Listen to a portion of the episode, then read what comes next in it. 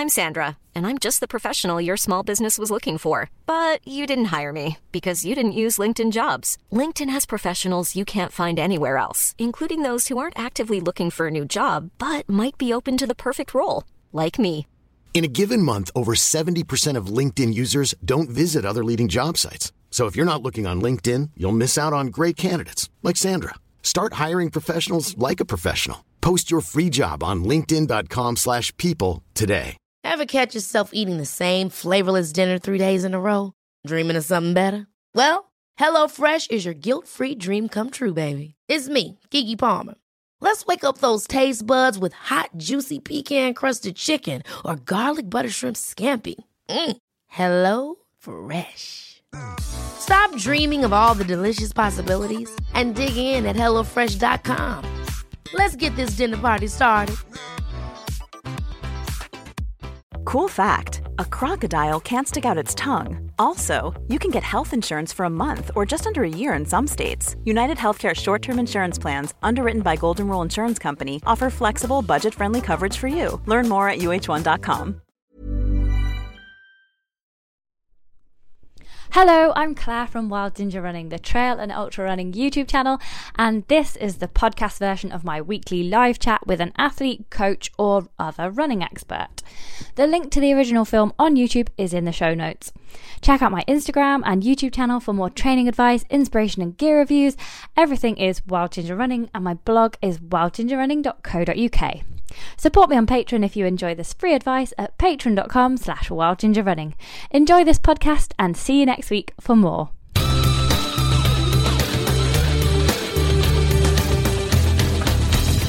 Good evening. Good Uh, evening. welcome to another Scotney takeover of Wild Ginger Running. We are at a later time tonight because of, uh, well, our guest requested that we maybe did a little bit of a yeah, later time. he needed some So he some need- more time to get his tea in or something like that. Tea? Uh, I mean, like cups of tea. oh, cups of tea, yeah, because this person's more known for their, for their cups of tea. But how are we doing, Jen? Yes, I'm fine, thank you. Excellent. the, the customary uh, asking that question. I know. Same old, You've same seen me today. I have seen you today, indeed. But just for our listeners out there and those who are joining us live on YouTube, if you are joining us live on YouTube, thanks for coming along. And uh, please, you can ask our wonderful guest some questions. And who is our guest this evening, Jen? Oh, I don't know. Some guy called Damian Hall. Ah, do we know him? Good evening, Damian.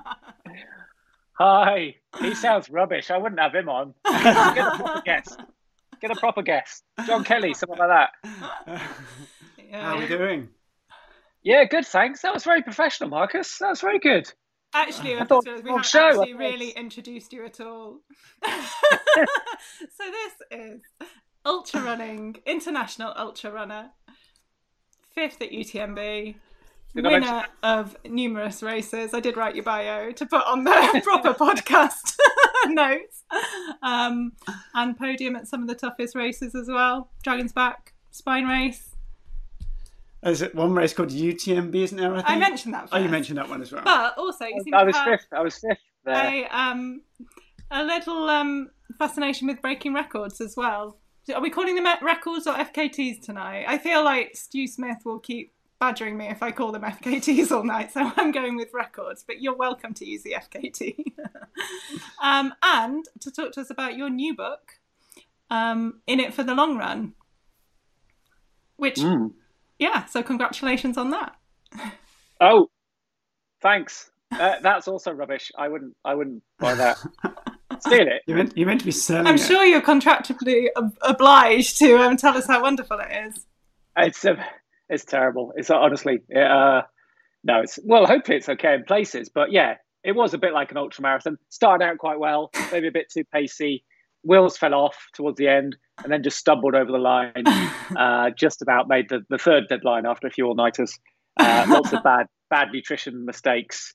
And Um, how would you describe, like, what book did you set out to write? Because it's quite a, it's not just about your ultra running or your records. It's also a little bit of history about the sport and also some some other issues such as environmental issues and things like that weave into it. Oh, you've actually read it. Uh, yeah, Um, one of us um, has. Yeah. what did you think of it, Marcus? Um, yeah, I, I, I Marcus think- skim read to where he was mentioned, but yes, I have read it. I So, gonna say, you- uh, so you- you should- was that the book should- that you set out to write, or did You you, not really shouldn't, have uh, a plan? you shouldn't tell him what I said about him then. Um, yeah, good question. Uh, it did change a little bit. Um, they first of all, it was Kirsty Reade at uh, Vertebrate. It was her idea, um, and she wanted, I suppose, sort of my insight into into record slash FKT bothering. Um, but over time, that I suppose it turned into a bit more of an autobiographical thing, which I was a bit nervous about. But that's just kind of what came out. Uh, but then I've always been very interested in. I love the pedestrianisation. You know, the sorry, pedestrianisation of Norwich City Centre. In joke for Alan Partridge fans there. I Um, didn't know that was something you were so so keen on. I think I personally. missed that chapter in the book, Yeah, actually. yeah. Are you now moving on to like kind of bits of Bristol, the kind of nail section, and that? just Norwich. Uh, the pedestrianism era in the in the late 1800s, which was um, yeah, uh, fascinating, uh, incredible, wacky, uh, screw loose uh, era, uh, and that isn't celebrated enough. I think I honestly think there's some great films in it. You know, Captain Barclay and people like that, and people running from Paris to Moscow, and then did they? Because actually the stats don't don't quite line up, and you know, just a fascinating era, which was actually quite short uh, and ruined by the bicycle. Yeah. Um, yes, that came in. And then damn that penny farthing. um, but it was an incredible era, and actually that well, records and FKTs actually started long, long before that. In fact, the birth of the marathon, of course, was a sort of uh, not an FKT attempt, but a long journey that wasn't a race. Um, you know, a messenger traveling a long way on on foot. Um, so I don't know. The, the history stuff just came up as I was going, and I just really enjoyed researching that. Uh, so I chucked a bit of that in as well, I suppose. But yeah, it always ends up a bit different. And then I tried to be as honest as I could. Of course, a few things get taken. Uh, it's smarter to leave out, but yeah, I tried to be quite honest. Ooh, Um, that, that sounds contra- that sounds slightly controversial. There, a bit like. Oh, I'm trying to think. Probably if I left them out, I should probably not say them publicly. I can't think of anything too dramatic, actually. Just one or two tiny things that actually, I don't know, maybe someone was having a bad day and, and actually putting it in a book isn't very kind. Or maybe I was having a bad day, more to the point, um, like today. Um, but yeah, it changed a bit to answer your question, but hopefully it's still, I don't know, hopefully it's still worth reading, but uh, who knows? and how Who would you describe it now if somebody asked what your book was about? load of nonsense. Uh, I suppose it's my load of bobbins. Um, I suppose it's my my mostly my journey into ultra marathon running, and I guess one of the themes is try, you, uh, almost that debate a bit about not what's better races or, or solo challenges, but what are the differences? Because of course we can all do both, but like what are the big differences between them? Um, and and what what do the, what what does one give you that the other one doesn't, and that sort of thing, I suppose. Um, yeah, I don't know if that sounds like a good summary or not. You've read it, you you haven't. you need to take over the PR for this well, one. well, well, Probably. um, Trond, uh, who's joined us live on, on YouTube, said he's just just read it and it's an excellent book. oh, there we go. That's all So- we need to say. We- we'll maybe get Trond on. He can maybe give us a bit more of a. you could, if you could just ask him instead. yeah, Um, thank you. uh, uh, Han- Hannah Basley's still waiting for her copy. Um, so yeah, can you chase up where that's gone, please? yeah, but she's got to do the kids' bedtime shortly, so um, I think she maybe wants us to hurry up. Oh, she says she'll catch up on a recording later on, so she'll she'll. Uh, um, when she's read it. Yeah. uh, yeah, most of it's not good bedtime sort of story, a children's story bedtime reading Oh. necessarily. I don't think. are Well, you- they're dreaming especially- about toenails falling off and hallucinations and things like that. Yeah, maybe it's not. Yeah, maybe it is. I don't know. Uh, probably is. Probably is. not soporific enough, will it kind of, you know? when you put it like that, it probably is quite good bedtime if you pick reading. your chapters, Yeah. maybe. Um, uh, uh, we're getting some questions coming in on YouTube, so if you are joining us live on YouTube and you want to ask Damian some questions about either his book or about ultra running or any of the crazy stuff he's been up to, um, Vicky Royale wants to um, kind of know whose birthday it is. She's obviously like really looking closely at the screen. Oh, I can see something in the background says day. Oh, blimey! Um, so um, I Oh, spy yes, bunting in mine. the background. This is it the- was my daughter's it was my daughter's birthday yesterday. Uh, she turned she turned ten, so I've been a parent for ten years, which is quite frightening, but probably not as long as you, Marcus. I don't think. 16. Uh, I can trump you on. So I have a 16 year old Wow, my hands. So yeah, you're practically a granddad. Uh, thanks. That's I'm going to swing this back to the book. So, you mean your children Oh, yeah, don't come across as being that impressed by your running in the book? As that, are they still not really that fussed say. about it? no, no, no, they're not very interested. No, because I, I, um, yeah, no, they're not really, not really all that im- impressed or interested. Um, um, yeah, I don't know where to. I mean, you don't want to go on about it too much, hopefully, because I don't know if you, you know, it's natural for kids, I think, to rebel a bit against their parents, and I'm probably an even more natural person to rebel against, just because I'm quite annoying and, and boring, uh, as we've already alluded to. Uh, I don't know, Marcus. What do your what do your kids? Uh, you know, what are their reactions to your running? hey, we're interviewing you, not not me tonight. I, I- I'm, a, I'm a bored of me. I just I'll make put it all myself in a out sound like an and say- amazing parent, distant parent. They only see me a couple of times a week, so uh, yeah, I, I'm uber super cool dad um, because he can get Oh, away with murder. trick? They do just kind of expect you to win stuff. Though. that- when I went to do like the Haworth Hobble when they were staying, which is like quite a short race, like thirty mile one with some good fell runners, and I'm kind of mid mid pack in that. And then I a first answer, like a first question, I mean, was just so where did you finish? Like, doesn't always work out like that. That's your dad. So they do, yeah. They have, uh, yeah. Not interested. Thirty something. I don't know. I, I remember reading a quite a good thing online comparing just like team sports to, to being a runner because at least in team sports, I don't know, maybe you win half the time or even a third of the time. You can come home and say, "We won today, kids. We won our game." And in running, I mean, Marcus Marcus wins a lot. I don't actually win many races, but but yeah, the chances of winning aren't all that high for most people. But yeah, even in our household, even then they're not impressed. Really, just not very interested. you quite hmm. often get a medal even though you don't win in running, which is quite good though. That is true, and which have I think taken- can impress kids. Yes, actually, my daughter for quite a long time. I'm not someone who hangs my medals up, but I've, I've got them in a shoebox or well, two shoeboxes um, down somewhere. And she did for a while when she was younger. I think they were all wins. Um, I, so that was a good, that that. was the best moment. Yeah, but aren't they? But aren't they inspired or impressed by the commitment that you have to ultra running and the training, or do they kind of, you know, do they see that as your as your job now as well, or do they just see that something what Daddy does and he's off for another It- run? and we miss him. I think they've gone beyond the stage where they miss me now. To be honest, uh, I just think they. Yeah, no, I don't think. Maybe, maybe quietly. Hopefully, they are. But no, there's not any kind of oh, how was your run, Daddy? Or like, no, I'm just away for three days and I come back and you know they don't ask about it. Uh, they wonder if I bought them back a present. So I stopped bringing them back presents because I thought it was associated. You know, they'd look forward to me going away. Um, they don't seem particularly impressed. But that, honestly, that kind of, I think it kind of spurs me on a bit. You know, in the dark, the dark, long nights uh, when you're when you're running running through the night. Uh, yeah, I, I, I think it does spur me on a bit. But yeah, no, they're, they're not they're not in, impressed or uh, or anything really. And in terms of all the the um, races and records that you go through in this book, which one are you most proud of? Uh, um, but yeah, probably the Pennine Way. Probably. Well, hopefully, like yeah. I was just thinking. I guess there are going to be some more attempts on it on it soon. Uh, there'll be several this Are year, I believe.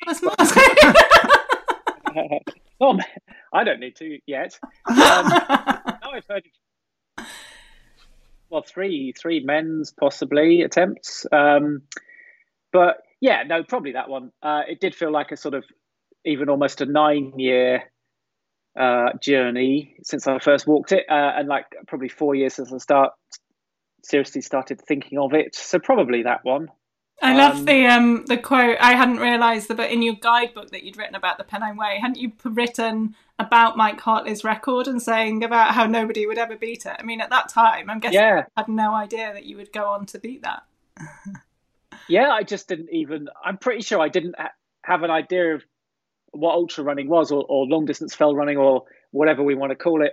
um, I don't, I don't, I, yeah, I didn't know what that sport was, and but I remember researching. I was reading the other guidebooks and the previous guidebook from from Aurum Press, uh, and thinking, oh my goodness, like, you know, who does that? Like, I didn't know anyone who did that sort of thing, and I remember putting it in the book, just thinking, that's he's an alien, you know, he's just.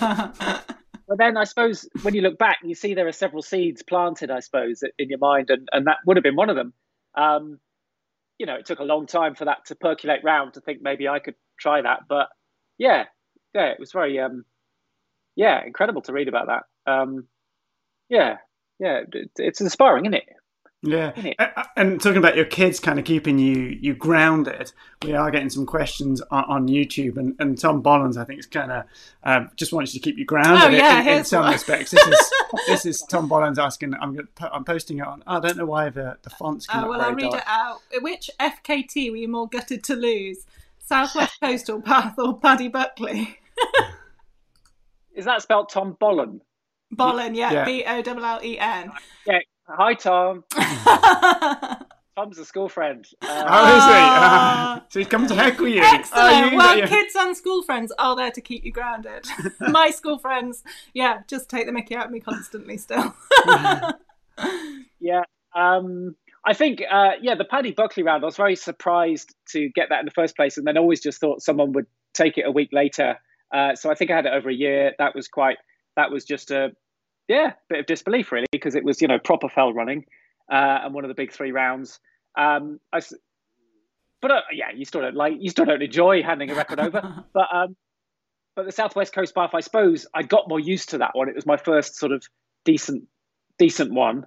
Uh, and yeah, I got used to. I maybe I'd got too used to it. You know, it was a good four years or so.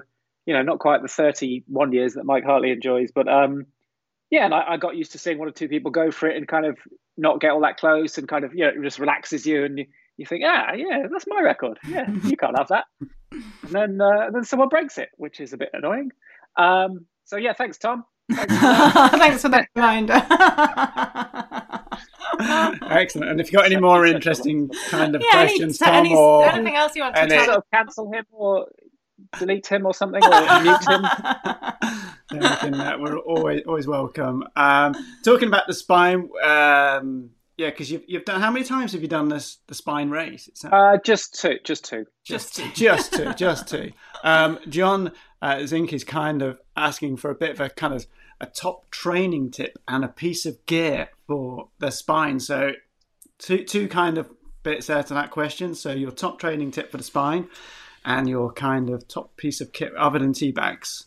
Um, and he does say the spine rather than the Pennine Way, so I don't think Jay Z is going for the Pennine Way record just yet. I know that.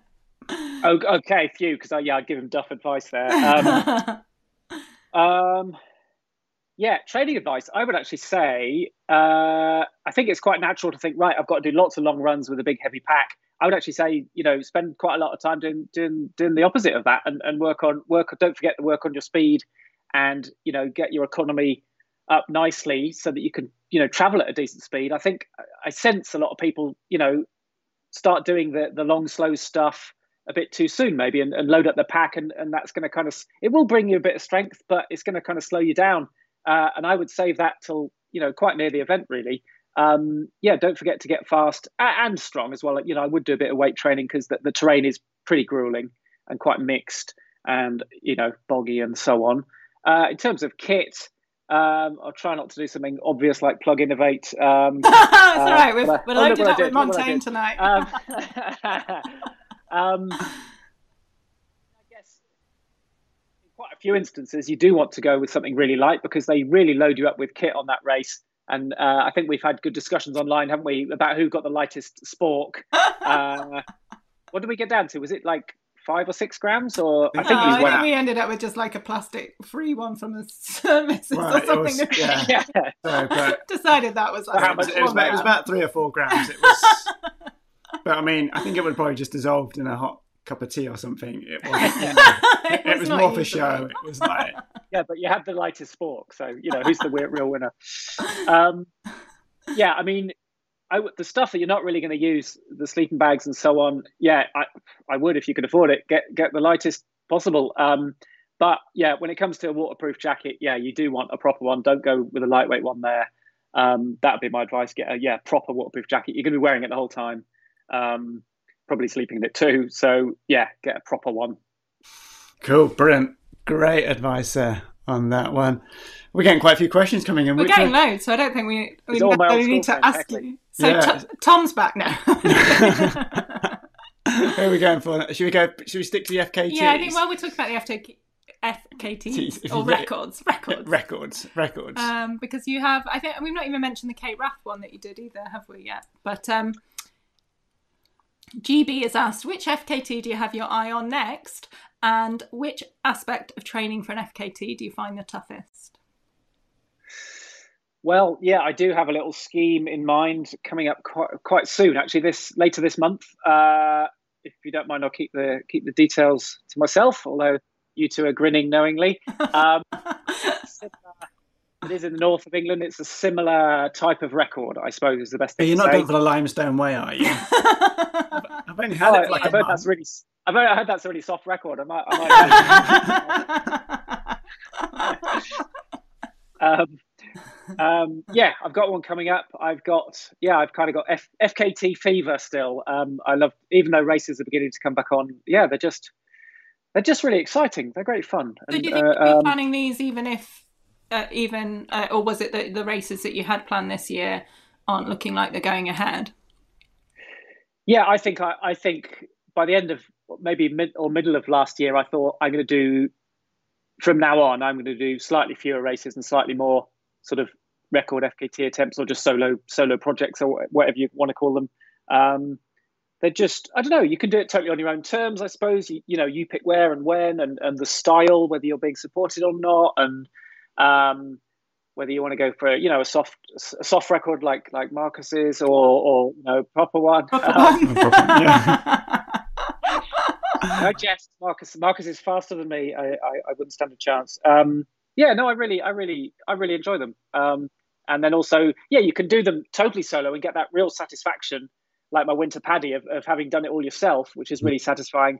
But also, it's great sometimes to sort of bring your mates in and and and have a team thing where you really feel like, yeah, it's when running is, you know, it's a solo sport really, but you can really make it feel like a team event, which is really quite cool as well.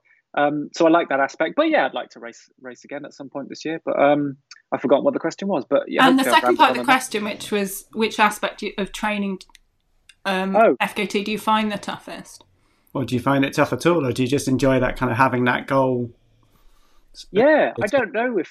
Well, it's probably always like if I was given a, my favorite type of run would be a lot, you know, a long run, uh, a, a, a, bimble as some people call them. Um, you, Damon, you call them that. just me, actually, yeah, no one else. Um, um, it's probably the speed work. To be honest, I'm, I'm a bit I'm a bit reluctant with that stuff. I'm not a runner who I don't love that so much of, of going going fast. I like yeah, I like four you know four six eight hours out in in lumps. That's that's the most fun thing for me. Uh, but yeah, I mean, but you know, when you do intervals, you nearly always feel fantastic afterwards and really relieved and, and satisfied that you have. But it's probably that. It's probably that. I think one thing, and I, I'm going to just show off that I've read your book now. one thing I was surprised at in the book was that you seem to, uh, you had the work of a psychologist helping you before the Pennine Way one, whereas I would have thought that that would have been more um, needed for a race situation actually, rather than for an FKT. So it was a was there a reason that you picked that time to work with a psychologist, or and what was it that you were focusing on in terms of the FKT for that? Yeah, maybe it was. Um, I just, I was just sort of, maybe we just had, or I had a bit more time because of lockdown and, and, and stuff. I just felt like I had time to really, I guess, prepare properly, prepare as fully as possible. I had less, like a lot of people, I had less travel, less trips away, and I just thought, what, you know, what are the aspects I haven't? Where are my weak points? What are the aspects I haven't worked on before?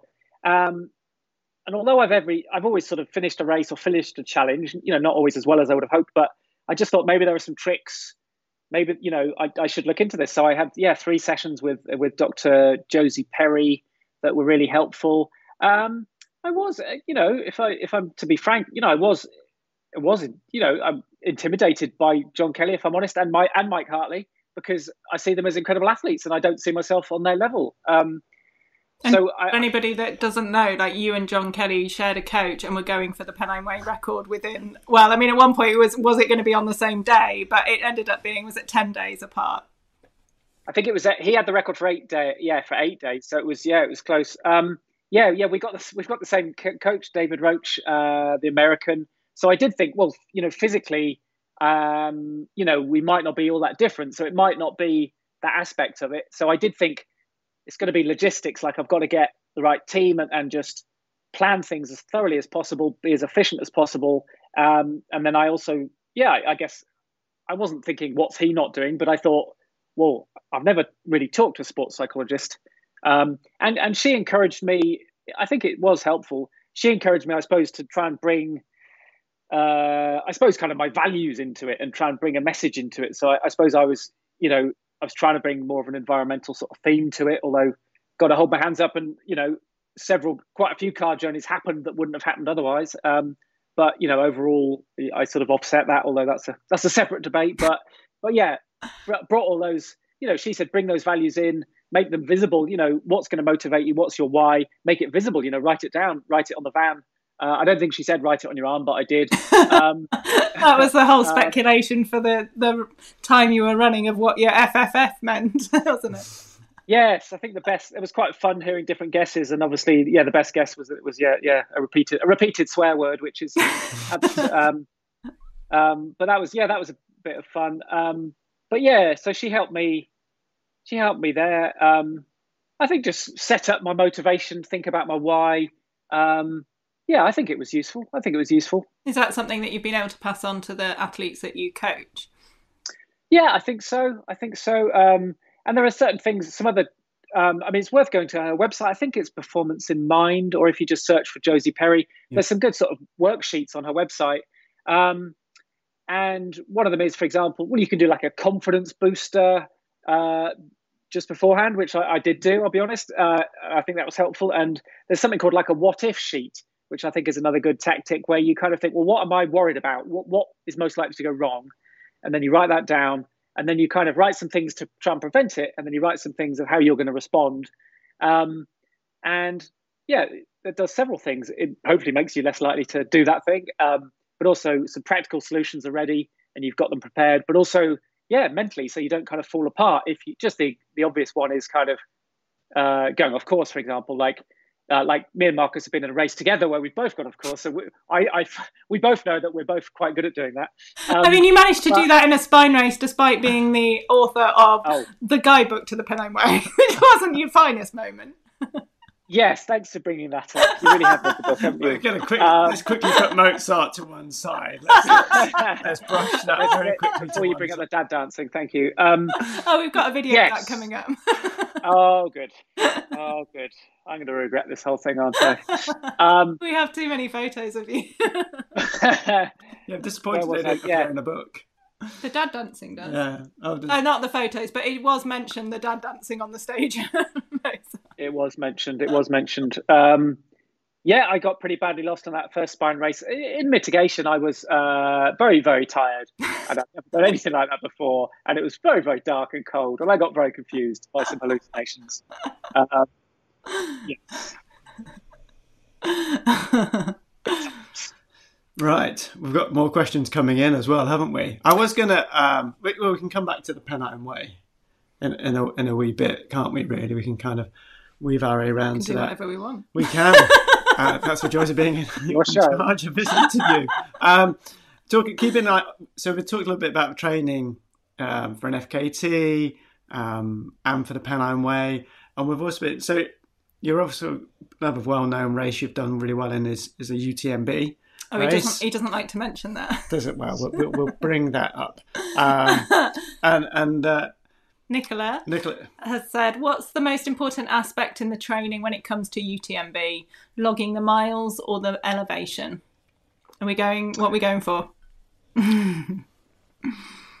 Well, I, I, would again approach it with with you know work on your economy, do do some proper speed work for a good spell beforehand. You know, you want to get um, into your well, you, yeah, optimize your your economy, which is I suppose essentially making your your easy pace faster is one way to understand it. Um, so I would work on that, and then and then yeah, maybe six weeks, eight weeks out. Um, and maybe you know you two are coaches as well. Maybe you'd do it differently, but but th- then you'd start thinking about about elevation and and really what you're doing there is and those those adaptations apparently come a lot sort of quicker. Um, so it's your muscular adaptations uh, more so, and yeah, I would practice power hiking up steep things, uh, ideally for sort of a, a UTMB. It's several one kilometer hikes and descents, and it's the descents as well that are going to really give you some proper DOMs.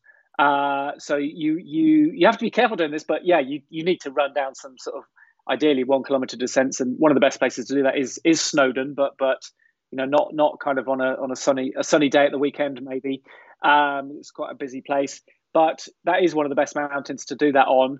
Um, so I would do some of that uh, to condition your legs and and get used to the power hiking. Um, and yeah, certainly recommend poles. So yeah, elevation becomes becomes a big thing nearer the nearer the event, I would say. And in the book on, I mean, I don't. I'm guessing this was a feature kind of earlier in your running career, but you seem to um, do quite a lot of events quite close together, shall we say, like an FKT a week before UTMB or something like that. There was some, maybe I've got the days wrong. I mean, looking with those looking back, is that how you would train now, or were you just kind of making mistakes, or is that a too strong a word? well, if, again to bring up Marcus. Marcus, of course, remembers very fondly when he when he coached me and almost sacked me. uh, I think he was. I think he wanted to sack me. Um, um, Dragon's Back. Didn't I do a hundred miler about three or four weeks before Dragon's Back? I think yes. Yeah, and you also yeah. added in a cheeky little half marathon when you ran a PB and was and were quite you're quite kind of pleased with yourself for running a PB, and maybe I wasn't joining in your uh, in your celebrations as much because it wasn't part of a training program. Um, but at least it kind of did show that base endurance, easy running, things was working difference uh, upon. Yes, and I must say, uh, yeah, Marcus did did really set me off well that year. It was one of my best years, and he brought me out of brought me out of injury and really set me up really nicely. Um, and I had yeah, really a really good year after that. So thank you, Marcus. And I'm sorry I was such a pain. Um, and actually, I only stopped working with Marcus, I should say, because in the book, I d- I don't maybe don't make it clear. I worked with several coaches early on, but it was always just a short term thing because I had no money and couldn't really afford to pay them. So it was always a sort of a deal where I'd get them some magazine coverage in return. So I didn't want to, yeah, keep. When the goodwill ran out, then you'd have yes, to move probably, on. probably. So I didn't want to take the biscuit, although I probably did. Yeah, um, when, when, when, when, when I question again? started losing um, my hair at the back, it's sort of like that kind of. But it does seem well, that you've kind of your your race diary or your FKT diary isn't as full as it used to be a few years ago. Absolutely, yeah. No, um, I've, yeah, I've, yeah, I, I, what is it? Sort of, yeah. I feel like a parent with some of my coaching clients where you're trying to say, actually, you know, six races in a year isn't isn't sustainable, isn't such a smart idea. Um, you know, injury, burnout, or you just won't do as well as you can do in most of those races. Um, so yeah, I plan things a lot differently now. And early on, it was it was more about sort of they were more, more almost stories for magazines, and so it was almost like um, I wasn't so bothered about my performances. But then as as my performances improved, I was just more and more excited about that, and I started sort of cancelling races, I suppose, and saying no to things to to become an athlete to try and do better in those races. Um, and yes, yeah, I think I ran around the Isle of Wight about 10 days before my first UTMB, which again was. I was thinking of. yeah, which I, which I thought was I say only only about sixty miles, but I hadn't really plotted it. It was it was actually well over seventy. Seventy, uh, isn't it? Yeah. Yeah, I'm surprised that UTMB went went so well. Um, but yeah, I'm I'm a lot smarter now, and and I um, uh, and it's a shame you've had to bring this up if any of my coaching clients are, are, are watching. Well, it's in the book. Um, it's in the book. It's there. you true, you true, brought true. it up. but, but, essentially, as I'm sure you two would say as well, yeah, it less tends to be more. Like now that I do, maybe maybe an ideal year would be like I suppose three big things, but even two. Um, and and yeah, properly train for them, properly concentrate on them. Also, if you do all those things mentally, you're just you're not as excited about the next one. You're still tired from the last one. You, you know, you're more likely to not not do well or, or not complete it. Um, and and just not as enjoy it. So yeah, yeah, I've, Wow. I've learned. It's, it sounds like all those years ago you finally listened to the advice I gave you at three races. So, um, but Yeah. keeping with, with with UTMB, you kind of talked about you know training for this. How how important? Because I know in your preparations that you spent quite a bit of time out in the Alps, playing on the course, playing around in those alpine mountains. How, how important is it for something like UTMB or Tor des Géants or Lavaredo, those kind of big alpine um, races? It, how important would you say it is to get out in that kind of terrain and kind of just spend some time training on it? Or can we just in the UK spend time here and then go out and have a crack at them? Um, I mean, I mean, yeah, you, you you probably will do better if you can get out there. But I think people could still do very well without doing that. Uh, I, I was top ten in Lavaredo without without going out there. Um, um, UTMB I only once, I suppose, each year counted as a recce. You could say, but like. Um, Annual recce. Final year, right? I was always wrecking for that final year. Um, in that final year where I had my best result, yes, I wrecked it then maybe four weeks beforehand or five weeks. Um, but actually, I don't know. It's debatable. Uh, It's it's. I don't want to go get too too boring, but like the year before, my time wasn't actually all that different when I when I placed 12th. The course was slightly different, so it's difficult to be sure. But there was probably only 20 or 30 minutes in it. But I suppose at UTMB, 20 or 30 minutes could be quite a lot of places.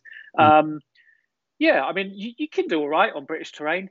What's interesting is, say, the altitude. Like, I don't really feel it, but say Beth Pascall, for example, she does. So she she really, you know, she's you know uh, a proper runner. So she goes out before and you know properly, uh, you know, climatizes for it.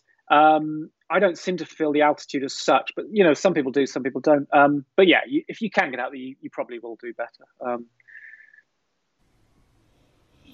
Excellent. Um, well, so uh, Leon Young, um, talking about other races coming up, um, wants to know if you're still doing UTS 50. Now it's in October. Talking yeah, about don't Is races this in uh. Snowdonia? Ultra Tour Snowdon. Yeah. Um, yeah, I I I can't be sure. Um, I definitely want to do one of those races. They look fantastic. Um, Ultra Trail Snowdonia, that is. And yeah, they've got a they've got a hundred mile or hundred k and a fifty k now. Um, and I really felt for for Mike Jones, the the RD, when last year, um, yeah, they were so close to being able to put it on, but um, it, you know they changed it and changed it, and yeah, really felt for him. But yeah, it just looks like. I mean, I love Snowdonia, and it just looks like a cracking race. Um, but I don't know, yeah, because if UTMB is on, then it's too close afterwards. But who knows if UTMB is on? So yeah, I'm going to keep that one, keep that one live if I can, and let's see. Ah, so you were due to do UTMB last year? I'm guessing I've lost track of years now from from COVID. Um, um, so what what's the plans with going back there? Is it to to very much kind of beat your time from before? Win or nothing. Win or nothing. Uh, Excellent. I like it. I'm going to do a Zach Miller. Zach Miller on steroids. No, sorry, not on steroids. That's the wrong. Scoop here.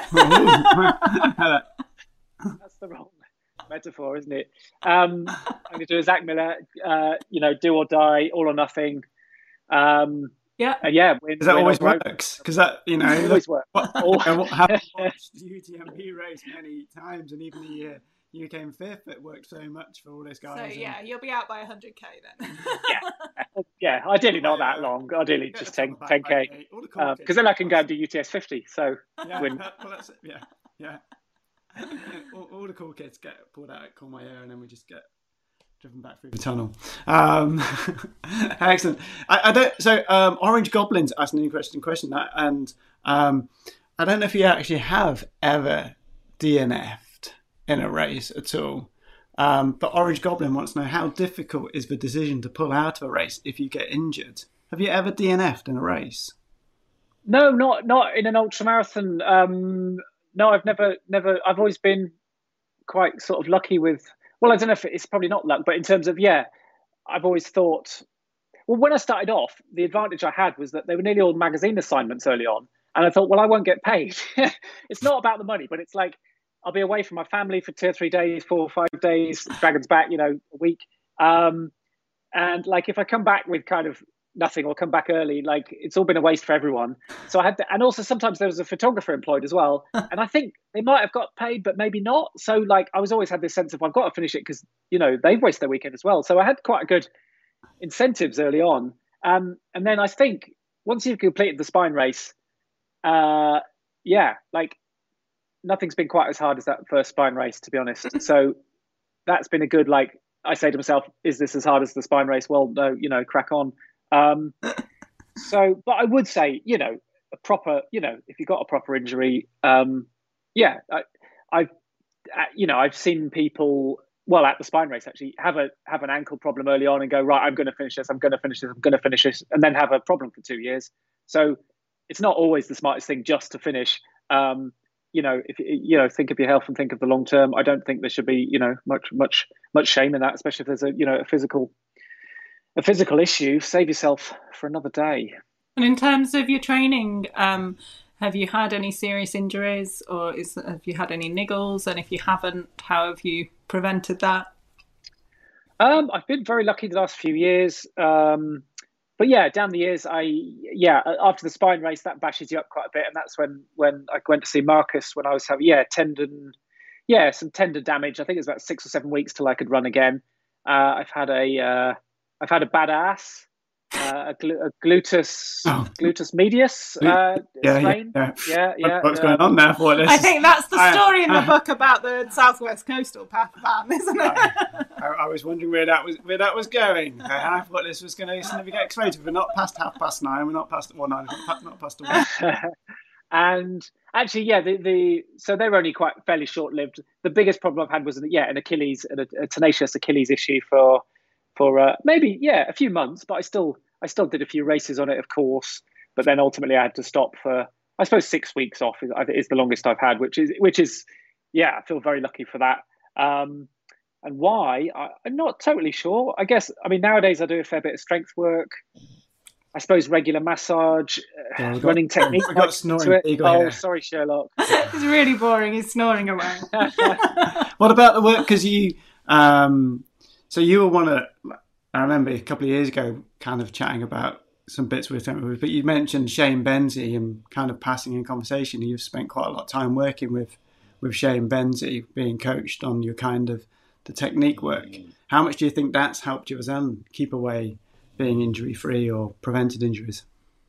I think it's definitely had an impact. I think it would be one of five or six things, I suppose, that I that I do might do consistently or from time to time but but yeah, when I first met him, my you know I was running, I was all over the place, arms were everywhere, massively overstriding. Um, yeah, I was doing everything everything wrong really. Uh, I was an accident waiting to happen. So so yeah, if you pick up the mileage and you're running badly, there's a, you know more. I would say I don't know if there's actually you know strictly a study on it, but but like you got a better chance of getting injured. I think if you're if you're smashing into the ground and and beating yourselves up.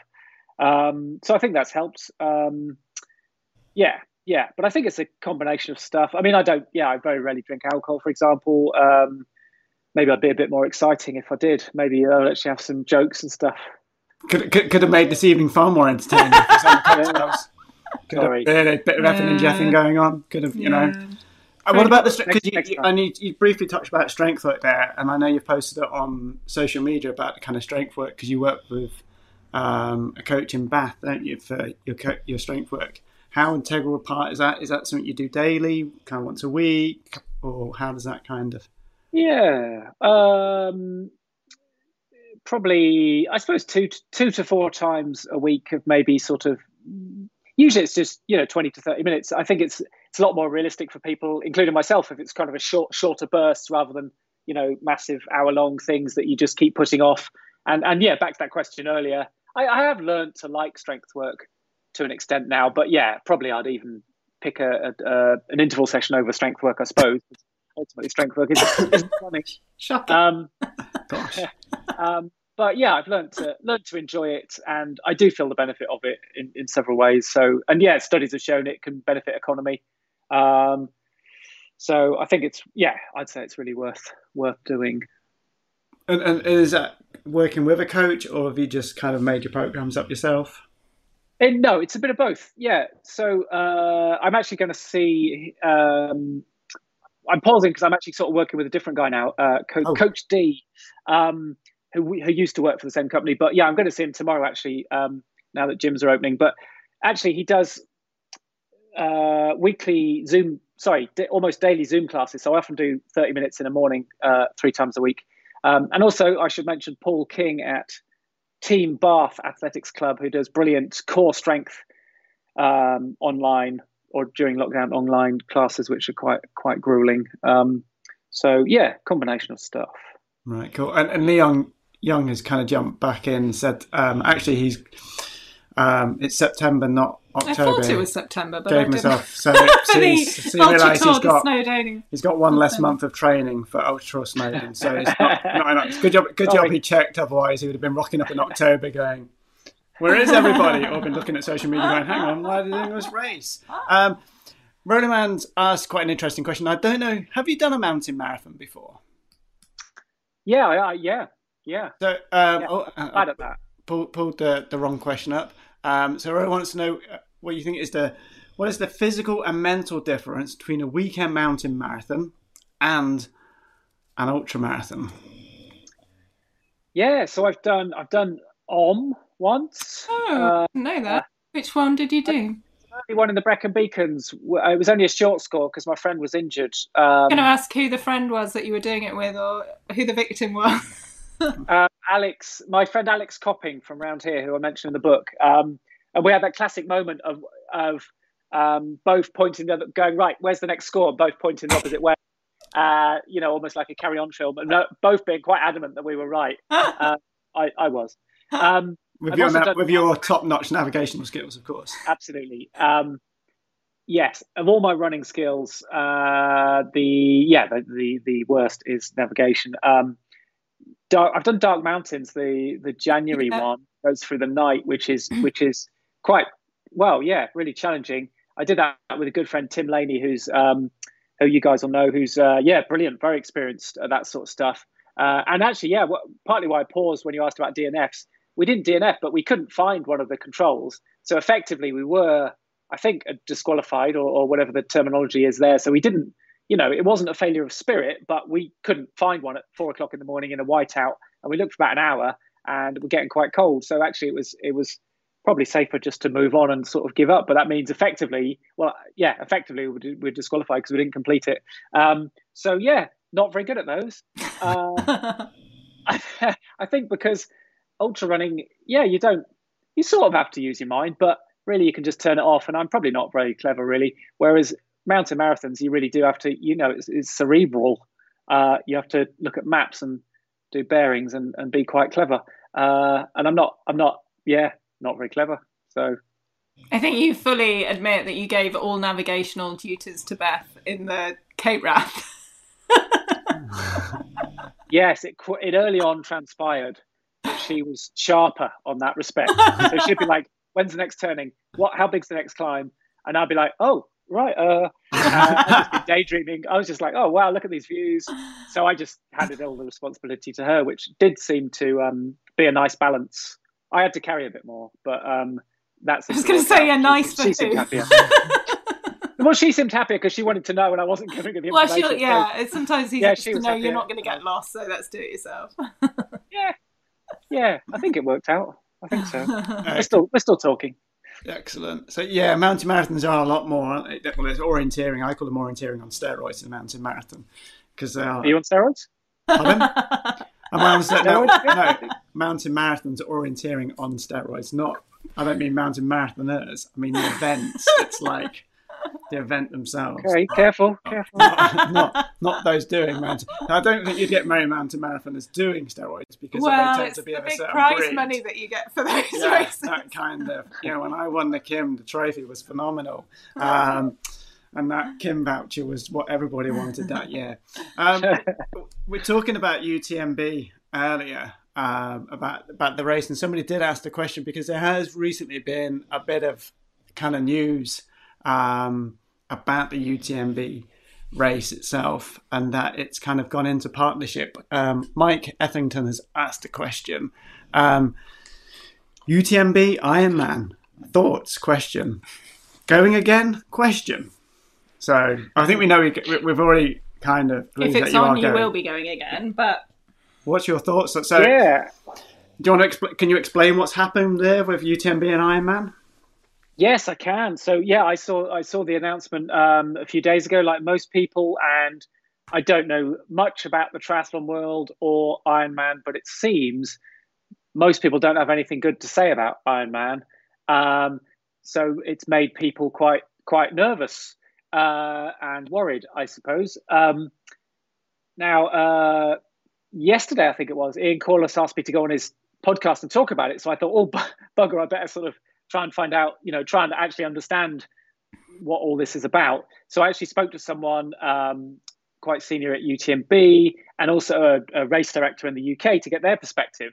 Um, so, and and I guess the headline, uh, or, or at least the summary, is it doesn't seem as bad as maybe it sounded. I think, but my big my first concern was is this encourage so the whole setup about qualifying has changed as well but maybe not as much as it sounds but i was worried it would like encourage a lot more flights i suppose and a lot more travel um, and probably the biggest footprint in running is our travel to international events anyway if you fly um, uh, so but what you do now yeah you can still qualify inside the uk you, you, you'll do a qualifier race just like a utmb points race, but you only need to do one.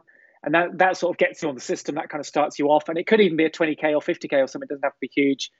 Um, then you do need to do, um, there'll be one like UTMB event in, in, in our country to start with, but they're looking into a second one and maybe even more. And there'll be, I think, 30 of them around the world. And they will try and concentrate them on the areas that go to UTMB. So Britain has a huge amount of people at UTMB. I think we're maybe the third or fourth most popular sort of nationality there. So they'll try and give us good events in in Britain. Um, one one should be ready next year at least. Um, and you'll need to do that, complete that. But there are various distances. Um, complete that, you get a stone or several stones, and and then you can go straight into the the ballot. So in a way, that's quicker than it used to be, where for a lot of people it'd be two, three, four years. And now, obviously, the more stones you get, the better chance you have in the ballot, like at Western States. So you might want to do more races or you might want to do longer distances, but you don't sort of have to. Um, so we'll see how that goes. And it might be that the congestion of people happens at, a domestic level trying to get into this at the moment one UK race. That might be the problem now. And there's more congestion there and less congestion at the UTMB end. But hopefully that will thin out um, if more events come. My next one, yeah, so it's the environmental thing. And is it still really accessible to, to your everyday runner?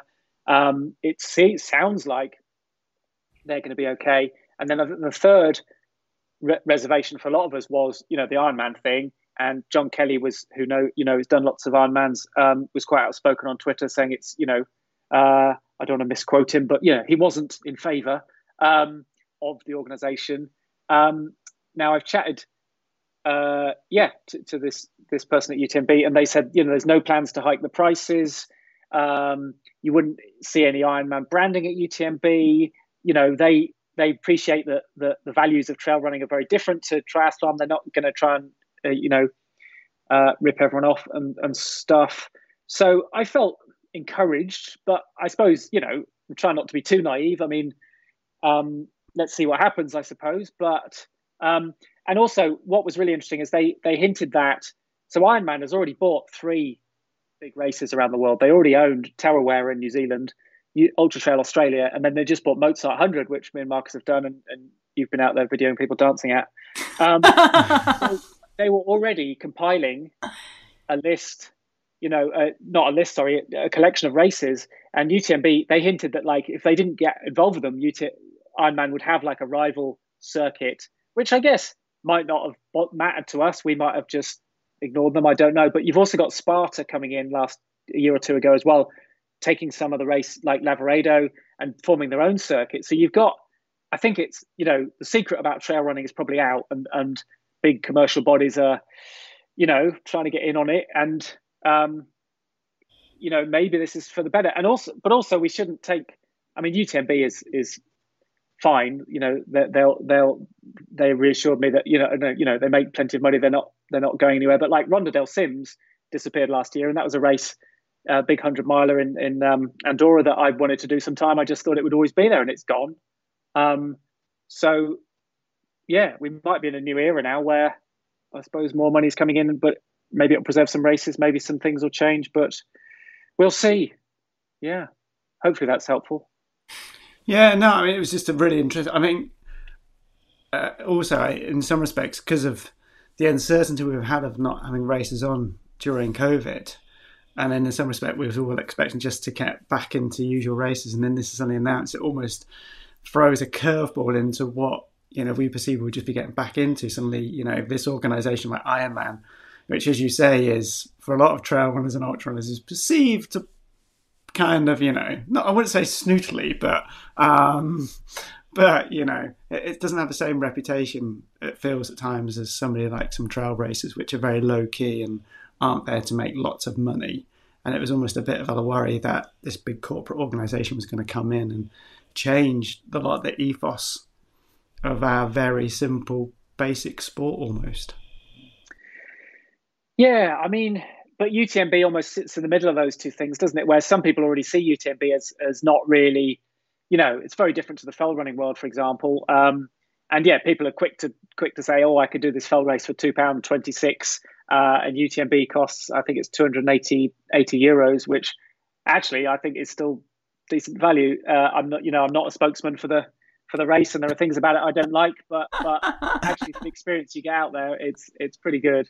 Um, so UTMB sits in the middle. Um, I don't know. It'd be interesting. I, I, yeah, I can't predict how it's going to go, but we'll see. I suppose. I mean, it might be that UTMB, I think, have had trouble trying to set up a race in America or, or to or to link in the American side of things. It might be that they get Ironman to take care of that or do stuff over there, and, and uh, yeah, who knows? Who knows how that will go? I don't know. Yeah, I mean, it must have been a horrible time for race organisers. Yeah, we mentioned Michael Jones earlier, organiser of Ultra Snowdon, and had a few chats with him. You know, it's been a really difficult year. You know, it's for some of us who are coaches, it's you know, it's, it's we've still been able to get work coming in, but for people who are race organisers who have st- set up their businesses, organises races like Shane Shane Ohly, Ourea events for Dragons Back and Cape Wrath um, you know, we've got to be mindful that those people have had a real difficult time over the last 12 months of not having events on. Um, so I think they've got to be creative in some respects, haven't they, and think about ways of, of keeping their business coming in. Yes, yes, it must have been very, yeah, really horrible. So um, I think, yeah, and, and, and, like I say, with Ronda Rhonda Sims disappearing, it shows you that, yeah, we can't guarantee these events will be around. So, so we got to, I suppose we've got to support them either we've got to support them or, or they might need to look for other ways to you know keep them sustainable. So um, yeah, but I guess yeah, with UTMB we'll we'll we'll see. Are there mm-hmm. any um races that are on your bucket list that must do for you that you haven't done already? Uh, yeah, I do. I do want to do the Tor des Géants. I think that's that's been calling me for a while. I just keep keep signing up for UTMB by mistake or just out of habit. Um, but yeah, Tor des Géants, I, I, I would, yeah, I'll try hard to get into that next year. I think I've been, I've been wanting that one. And yeah, I mean, there are some races in America that that interest me, but they're all, yeah, they're so difficult to get into. Mm. And of course, there's a, you know, a big flight, so that's that's something I'm being more conscious of now, um, and weighing that up. But yeah, Tor des Géants, I think. You guys fancy that one?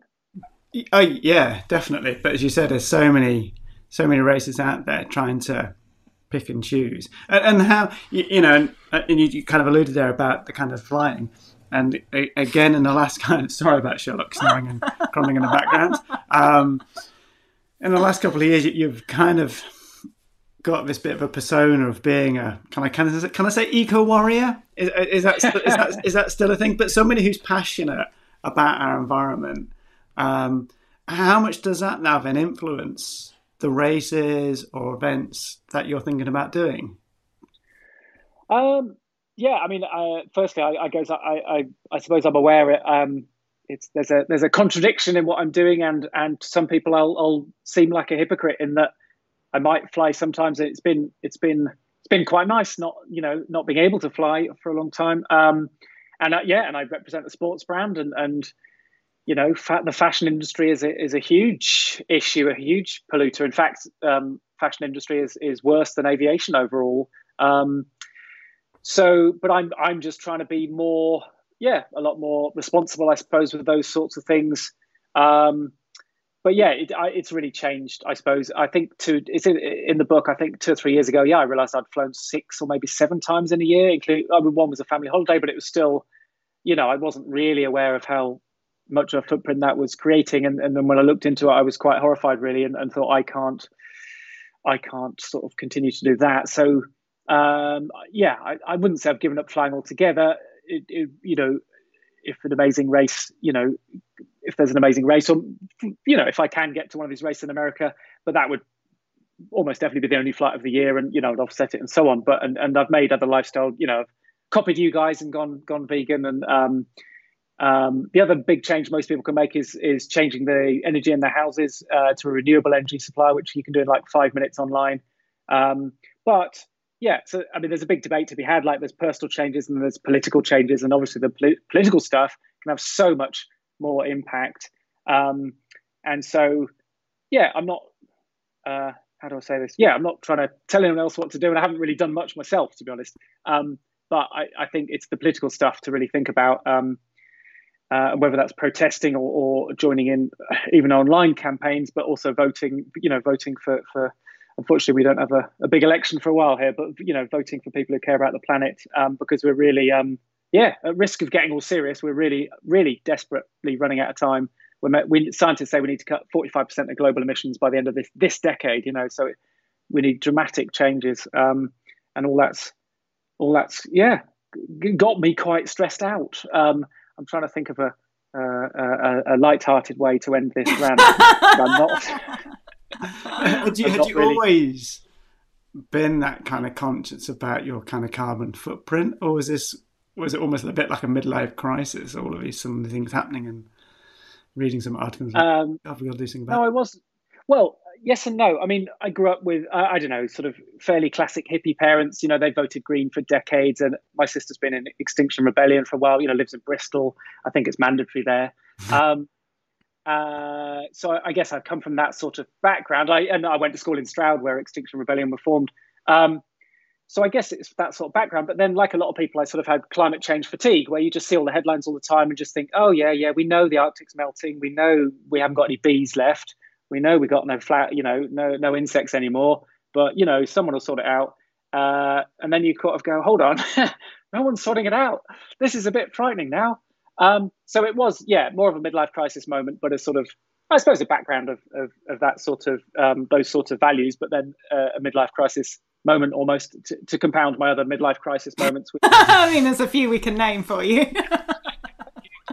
and discovering running in the first place. Um, yes, yeah, it's more in the last couple of years where I've really, I, well, I genuinely feel stressed and anxious about about it, and the fact that you know so many things aren't happening that need to happen. Um, yes, yes. Not sure. Again, struggling for a light heart.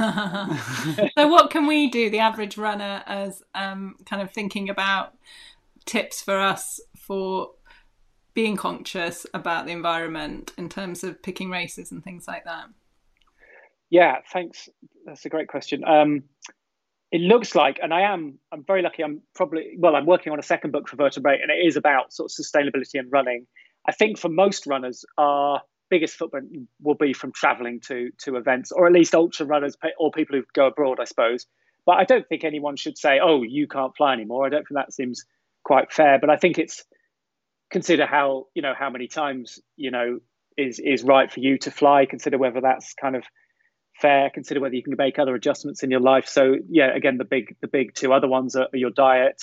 Um, and, and the energy for you know your your house usually, which is a really quick one, and, and eating eating plants is is fun and much easier than I than I realised. Uh, well, I've, I've, always eaten plants, but like um, yeah, giving up giving up meat and dairy is um, actually really easy and fun.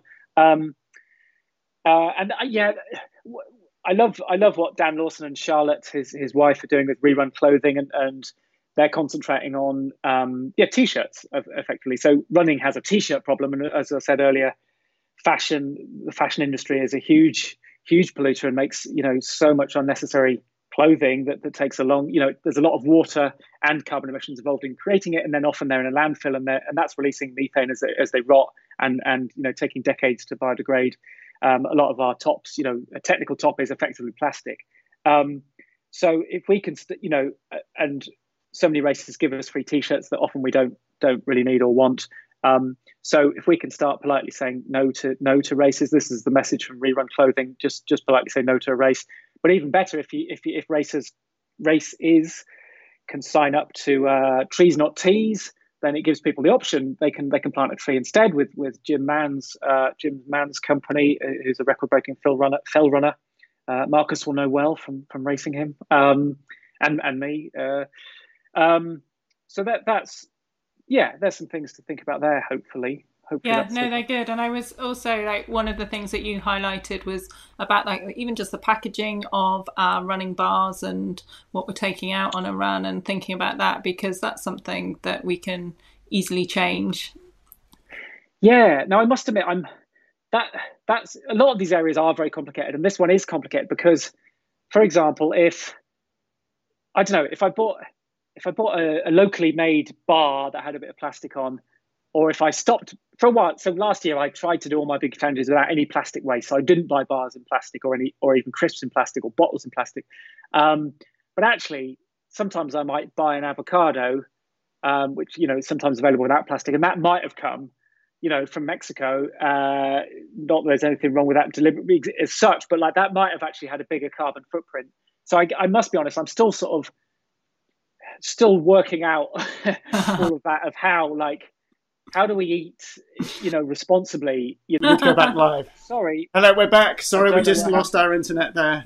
Um, maybe, I maybe, maybe the government was tuning uh, in and they were getting a bit concerned that we were getting a bit kind of radicalizing us. Yeah and then like took our internet down quickly. Um, yeah, you were saying, yeah, I mean, uh, yeah, about packaging and stuff. And like you say, yeah, avocados and almond milk and stuff like that. When you look in the carbon footprint of them, you're thinking in chickpeas as well. You're thinking, great, it's going to be really good for the environment. But yeah, if they're coming all the way from Mexico um, or other parts of Europe and kind of transportation, it is, yeah, it does become a really interesting one, doesn't it? kind of a yeah. So I'm still. I'm still trying to work all that out, if I'm honest. But yeah, one thing, Pebble, you, at least we can think of our plastic our plastic consumption. There's a really, really good book called um, How Bad Are Bananas by Mike Berners Lee, which goes through lots of individual things in your life, even like reading an email, how much emissions would that have released? Um, and the good thing is, bananas aren't that bad, by the way. Um, they've traveled a long way. Um, it doesn't, they haven't necessarily been air freighted. So, um, yeah, it's not that straightforward, but but plastic, yeah, plastic is is pretty bad and is ending up just everywhere. It's quite frightening. So yeah, that is something people could, yeah, if we can cut down on our plastic, but but so, I suppose just sometimes something locally that is in a bit of plastic that might last a bit longer isn't necessarily worse. But yeah, it's complicated. But I think that the message that you put across is just kind of do your best. Like even if we yeah. solve this and be perfect, did you, or is it somebody else that used the hashtag like imperfectly green or something like that? Do yes, or imperfect activism. Because yeah, aiming for perfection, like none of us are going to get there. No one's morally perfect. So just being a bit better or progression, not perfection. Yeah. Don't be afraid to.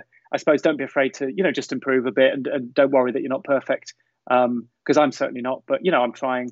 Um, so I'm yeah, sure we'll all call you out on that on social media. you claim well, that you're perfect. You're like, yeah.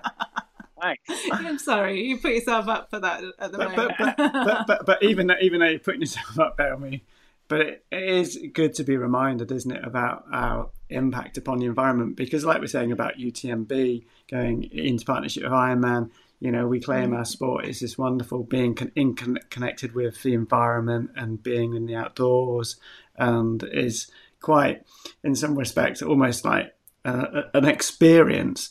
But then we are having an impact upon that environment by our rubbish or by the stuff, the kit we're buying, and how many, you know, we're always getting the new bits of kit. But I think, yeah, it's it's good that we are being prompted and being kind of reminded actually that sometimes wanting the latest piece of kit, it, it does does have an environment impact, and our current running pack might actually still be working completely fine.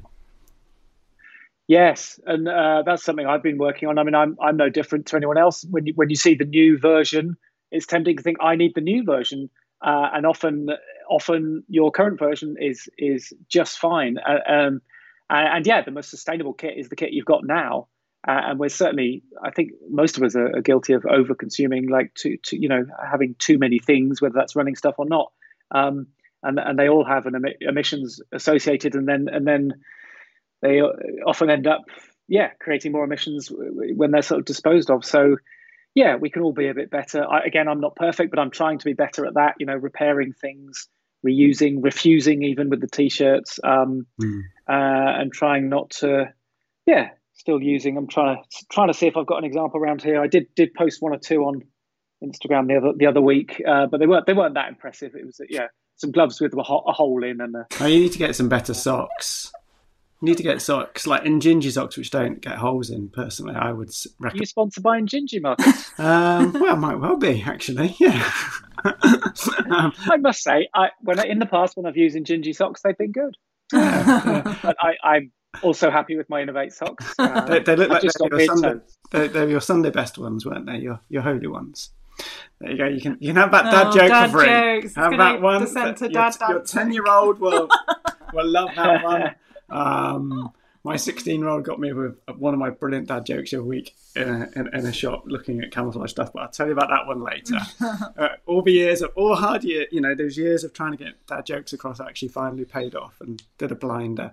Anyway, David, we, we have been chatting for over uh, an hour and yeah. meant to be on till. Sorry, we still haven't got to eight. a lot of questions. Sorry about that.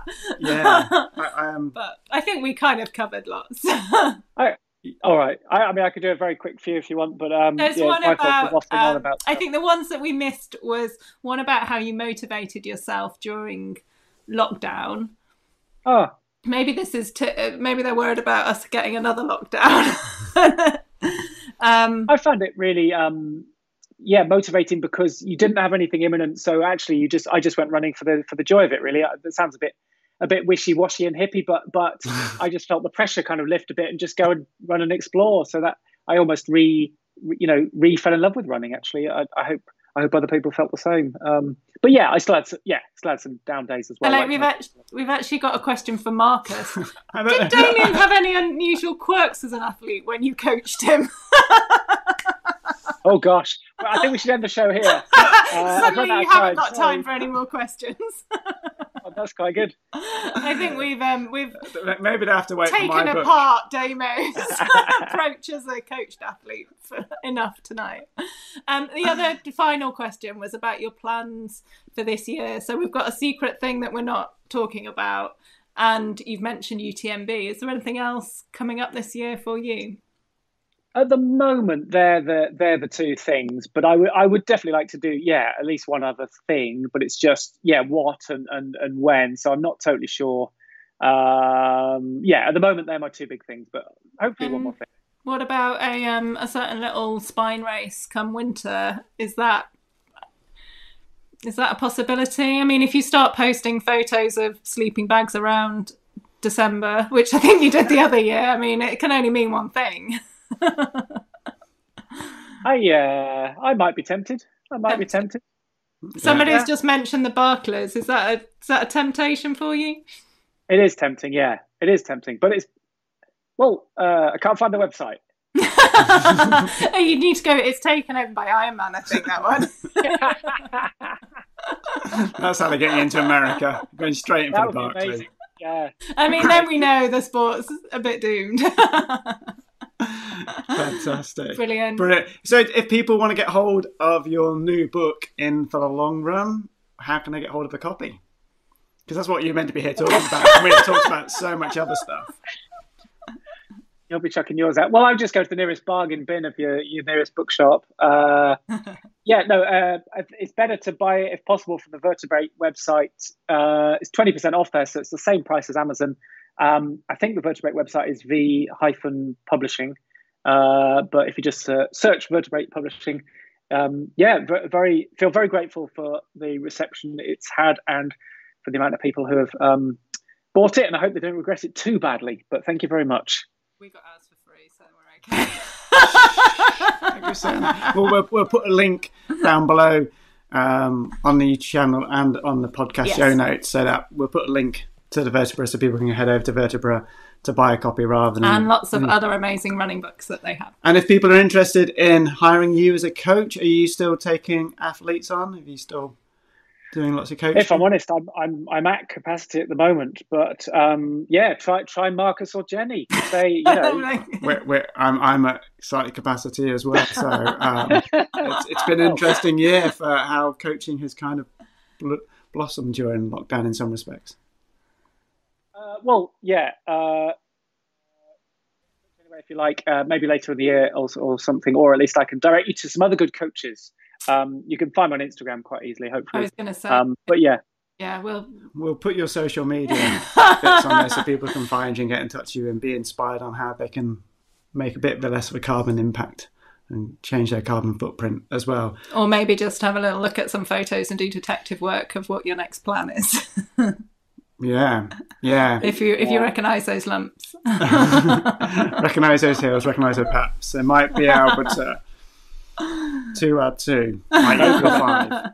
Brilliant, Damian. well, thank you. Good luck with everything much. this year. Thank you so much for joining us. Yeah, good luck for UTMB. We look forward to seeing you out there smashing it, full on, going for it, really hard, and uh, Zach Millering it. Zach Yep. Millering it. Yeah, and good luck.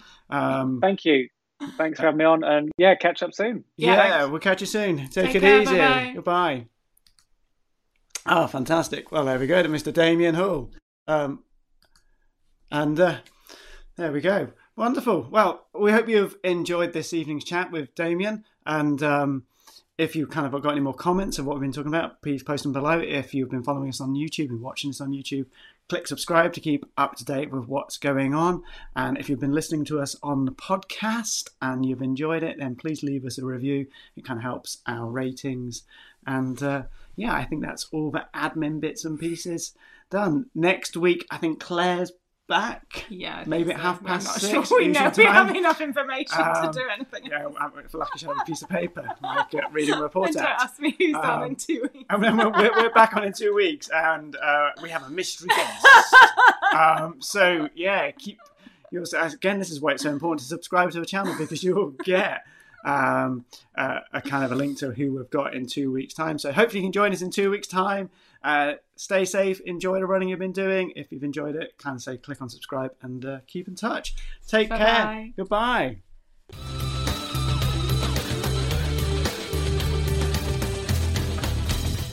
Hi, it's Claire here. I hope you enjoyed this podcast. These live chats take place every Wednesday evening at 6:30 p.m. UK time on Wild Ginger Running YouTube channel. And the link is in the show notes. I just wanted to let you know that you can find this and loads more advice and inspiration and gear tests all about trail and ultra running on my YouTube channel, Wild Ginger Running. There are training tips, advice from elite athletes, top coaches, nutritious recipes, key exercises, injury prevention information, and tons of trail kit reviewed from running packs to poles, waterproofs to head torches, GPS watches, and shoes, shoes, shoes, and did I mention shoes? I've been going for a few years now, so there's a huge archive of content to help you out with your trail and ultra running. To quickly and easily find the information you need, simply type your query into the Google search box and then write Wild Ginger Running after it. Then Google will show you whatever blog posts or films I have on that topic. Give it a try. And if you appreciate listening and all the information I share on YouTube, you're also very welcome to support me on Patreon, which gets you some additional excellent perks and the chance to win some awesome prizes. For as little as the price of a cup of coffee every month, patrons get discounts, extra films, access to the exclusive Facebook and Strava groups, the chance to ask questions to every live chat guest, plus automatic entry into my monthly competition to win £400 worth of trail and ultra running gear. There are only about 150 patrons, so the odds on a win are way better than the lottery. Interested? Find me at patreon.com slash wildgingerrunning. Thanks for listening, guys. Have fun, enjoy your run, and I'll see you on the trails.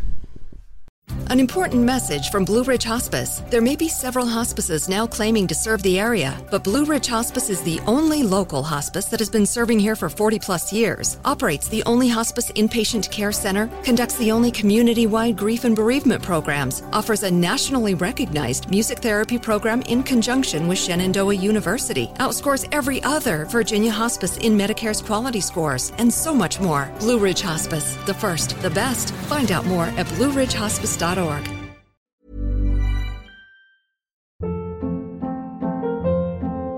Hold up. What was that? Boring. No flavor. That was as bad as those leftovers you ate all week. Keke Palmer here, and it's time to say hello to something fresh and guilt-free. Hello Fresh. Jazz up dinner with pecan-crusted chicken or garlic butter shrimp scampi. Now that's music to my mouth. Hello Fresh. Let's get this dinner party started. Discover all the delicious possibilities at hellofresh.com.